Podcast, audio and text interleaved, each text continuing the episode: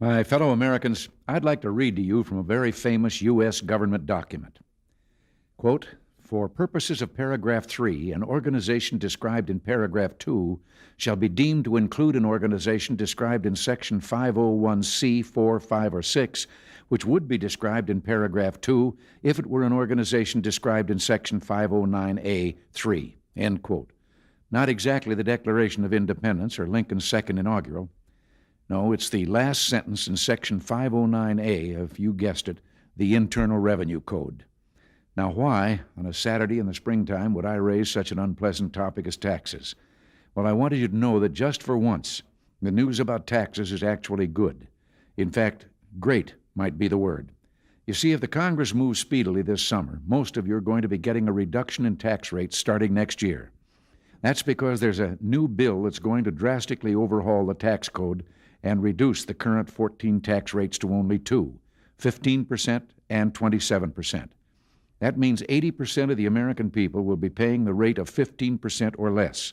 For most of you, that's going to be a significant tax cut. But lower tax rates aren't all.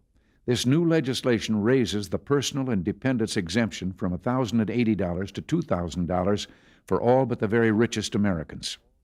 It also removes 6 million poor people from the income tax rolls, making it one of the most effective anti poverty programs in our history. And the Council of Economic Advisers tells me that the added incentives and efficiencies in the bill could increase our country's growth rate nearly 10% over the next decade. That could mean as many as 4 million new jobs. It could also mean as much as 600 to $900 more real income per household each year.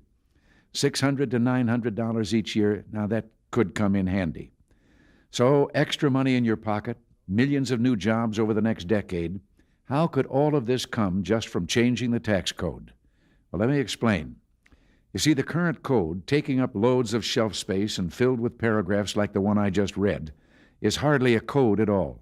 It's a hodgepodge of special favors, a product of the great Washington taffy pull, the favor seeking and influence peddling.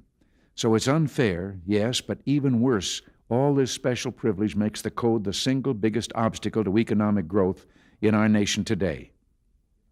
That's because it thwarts the very people who create wealth and generate new jobs, the people who take a risk, go out on their own with a bright idea and start a new business, those darers and dreamers we call entrepreneurs. But to get their businesses up and running, these entrepreneurs need capital, seed money. And many potential investors aren't interested in helping the entrepreneurs precisely because the tax code makes it far more profitable to divert their money into non productive tax shelters. Because of these shelters, the fancy schemes and fast angles protected and encouraged by the law, there's less investment in the new products and services offered by the entrepreneurs, products and services that would help the consumer and stimulate growth. So when you get down to it, the tax shelters aren't really just a break for a lucky few, they're a drag on the whole national economy and a form of hidden taxation on us all.